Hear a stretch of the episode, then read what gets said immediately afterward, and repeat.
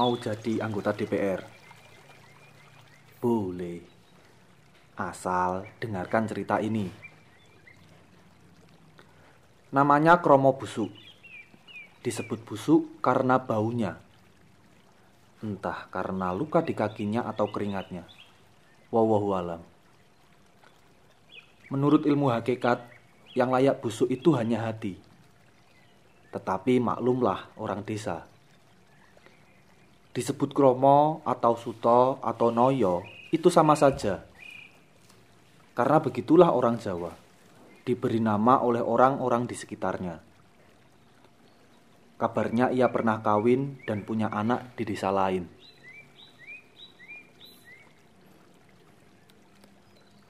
Tetapi rupanya ketenangan itu terganggu sejak tetangganya punya menantu orang luar desa. Menantu inilah yang mula-mula menyebabkan orang menuduh Kromo berbau busuk. Itu dimulai pada malam pertamanya. Kau belum mandi sejak pagi katanya kepada istri. Itu sungguh di luar dugaan. Biasanya ia diam saja meskipun calon istri itu tidak mandi barang tiga hari. Ketika istrinya bersumpah bahwa sudah mandi, malah dikatakannya bahwa untuk menghadapi hari itu sengaja dipilihnya sabun yang paling wangi. Menantu itu pun mencari-cari sumber bau itu. Mula-mula mertuanya laki-laki, Laki-laki itu tersinggung. Katanya lebih baik tidak punya menantu. Terpaksa orang banyak menyabarkannya. Untuk sementara menantu itu mengalah dan kamar pengantin itu tenang sekali. Tetapi kamar itu ribut ketika menantu minta istrinya untuk menanyakan apakah ibu mertua hari itu tidak lupa mandi. Tentu saja permintaan itu ditolak hanya ketika menantu itu mengancam akan menanyakan langsung, istri itu mengalah. Istri itu bisa membayangkan betapa ibunya akan marah. Pengalaman dengan ayahnya yang disangkanya akan tersenyum dengan tuduhan itu sudah membuatnya berhati-hati. Ia tidak langsung menanyakan itu pada ibunya. Dengan berputar-putar, akhirnya ia tahu bahwa ibunya sudah mandi. Akan tetapi, itu tidak membuat suaminya puas. Bau tidak juga hilang dari hidungnya. Maka di kamar itu terjadi lagi keributan. Sekarang, giliran para tetangga terdekat untuk ditanyai apakah mereka sudah mandi.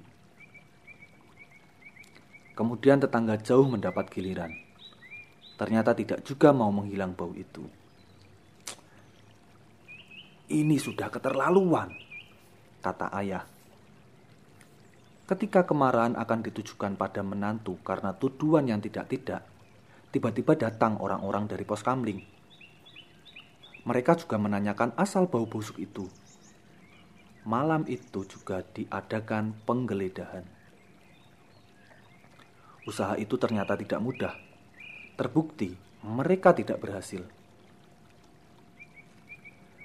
Begitulah berkat orang-orang dari gardu seperti kena tenung, tiba-tiba seluruh penduduk desa jadi sadar akan bau itu. Anak-anak di sekolah, di surau, di sungai saling menuduh teman-temannya.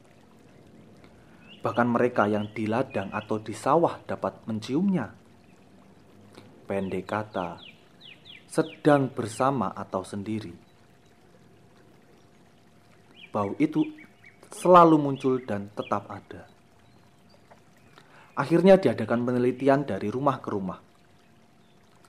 Pada waktu itulah ketahuan bahwa sumber bau busuk itu ialah Pak Kromo. Sudah barang tentu hal itu tidak diakui Pak Kromo sendiri. Katanya ia sudah mandi, suruh pakai sabun sudah, suruh minum jamu juga sudah. Padahal ia tidak luka sedikit pun. Diam-diam Kromo membangun gubuk baru di pinggir desa dan pindah ke sana. Akan tetapi ternyata hal itu tidak memecahkan masalah. Bau busuk tidak juga hilang dari hidung orang desa. Pada malam hari, orang masih mengeluh. Ketika Kromo pergi ke warung, warung itu akan ditinggalkan pembeli. Demikian pula kalau dia pergi nonton wayang, orang akan bubar dan tinggal dalam pesinden dan niaga yang melanjutkan dengan menutup hidung sekenanya. Para gadis desa tidak laku lagi karena jejaka-jejaka takut dengan bau yang akan menghalangi Malam bulan purnama juga sepi. Desa itu jadi sarang hantu. Pencuri berkeliaran dengan leluasa di malam hari karena gardu ronda tidak dijaga lagi. Kromo menyadari hal itu. Malam hari dia akan keluar desa untuk tidur di tengah sawah yang berbatu-batu dan tidak dikerjakan, karena orang percaya itu tempat angker. Romo sudah bertekad karena mati pun tidak ada orang kehilangan. Orang sudah berusaha mencegahnya dengan mengatakan bahwa tempat tinggalnya yang di pinggiran desa itu sudah lebih dari cukup. Tetapi ia sudah bulat. Menjelang malam, orang akan melihat dia mengempit selembar tikar usang menuju ke batu di tengah sawah untuk tidur. Baru pagi-pagi ia pulang praktis. Ia tidak bisa bekerja sebab orang akan bubar untuk menjauhinya. Suatu malam, seorang wanita cantik tiba-tiba sudah ada di dekatnya. Ia tidak tahu dari mana perempuan itu datang. Jangan takut, kaki. Saya ingin tahu kenapa setiap malam kau di sini. Entah apa sebabnya. Ketika rasa takutnya hilang, maka ia pun bercerita tentang kesulitannya dengan orang. Ketika dia mengakhiri ceritanya, perempuan itu berkata, "Sudah, kaki, kalau bangsa manusia tidak mau mengerti, jangan susah." Malam berikutnya, ia dikawinkan di depan penghulu naib kecamatan yang sudah dikenalnya. Dihadirkan juga saksi-saksi Perempuan yang dikawininya, rasa-rasanya ia pernah ketemu sebelumnya tetapi ia lupa di mana. Ia enggan bertanya. Pokoknya wanita itu cantik di luar bayangan orang yang paling gila sekalipun. Dan malam itu dia memberikan kenikmatan yang luar biasa yang tidak mungkin diceritakan demi sopan santun. Malam berikutnya Beberapa orang yang kurang pekerjaan mencoba mengikutinya. Tetapi mereka akan kehilangan jejak ketika Kromo sudah memasuki sawah berbatu-batu dan tak ditanami itu. Masih disaksikan oleh mereka angin bertiup sepoi-sepoi dan pucuk padi tertunduk teratur, seperti angin sedang berjalan di atasnya. Kata-kata berbunyi serempak juga kunang-kunang menuju ke tengah sawah. Udara menjadi dingin bukan main dan rasa kantuk yang tak tertahankan menyerang orang-orang dari gardu. Satu persatu mereka menguap dan tertidur di sembarang tempat. Kalau hari hujan, dikabarkan bahwa tempat itu tidak kehujanan. Begitulah yang terjadi untuk beberapa lama. Kalau Kromo kesiangan, orang akan menemukannya sedang mendekap sebuah batu. Yang mengherankan ialah rambut Kromo yang tidak putih. Meskipun orang sebayanya sudah. Adapun bau tidak juga hilang, malah lebih keras. Kalau dulu hanya di malam hari, sekarang juga tercium di siang hari. Sampai-sampai anak-anak sekolah disuruh menimbuni sampah dan membersihkan semak-semak di sekitar sekolah. Pak Kromo hampir dilupakan orang. Kalau tidak seseorang melihat orang itu tiba-tiba sudah tua renta. Komentar orang bermacam-macam. Nah itu biasa karena sebayanya malah sudah mati. Nah itu biasa, nah, salahnya kawin dengan peri. Nah, aku punya pengalaman daya sedot peri sungguh luar biasa. Hingga tubuh bisa kering kerontang kalau terlalu sering ketemu, apalagi tiap malam. Pada suatu malam, ada orang berpakaian seperti ketoprak datang di gardu ronda. Seorang dengan pakaian kesatria lengkap dengan kudanya. Seorang lagi berpakaian lebih buruk, tapi juga menunggang kuda. Nampaknya mereka pangeran dan pembantunya.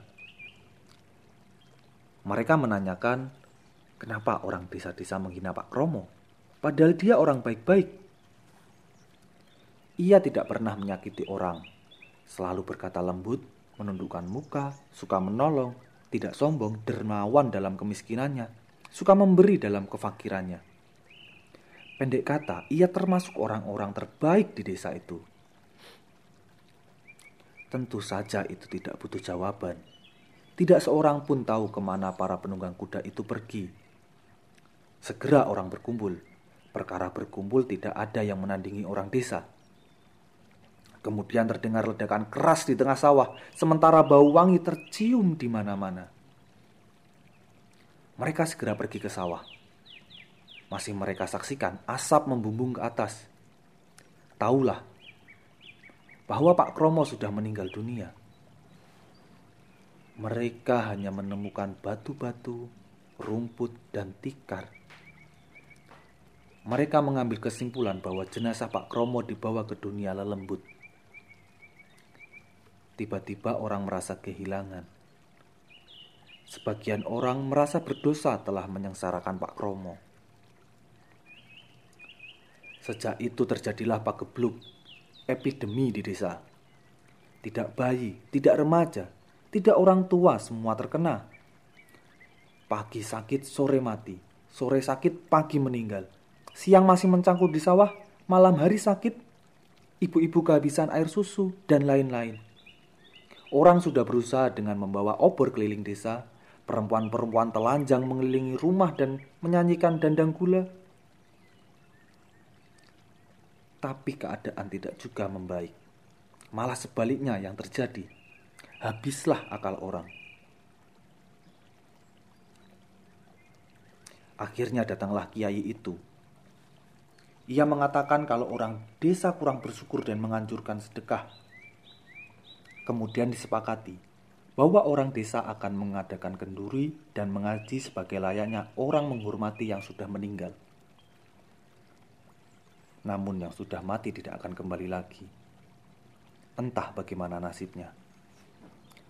Ada yang mengatakan dia jadi pengawal di sana. Ada yang mengatakan dia jadi pangeran di sana.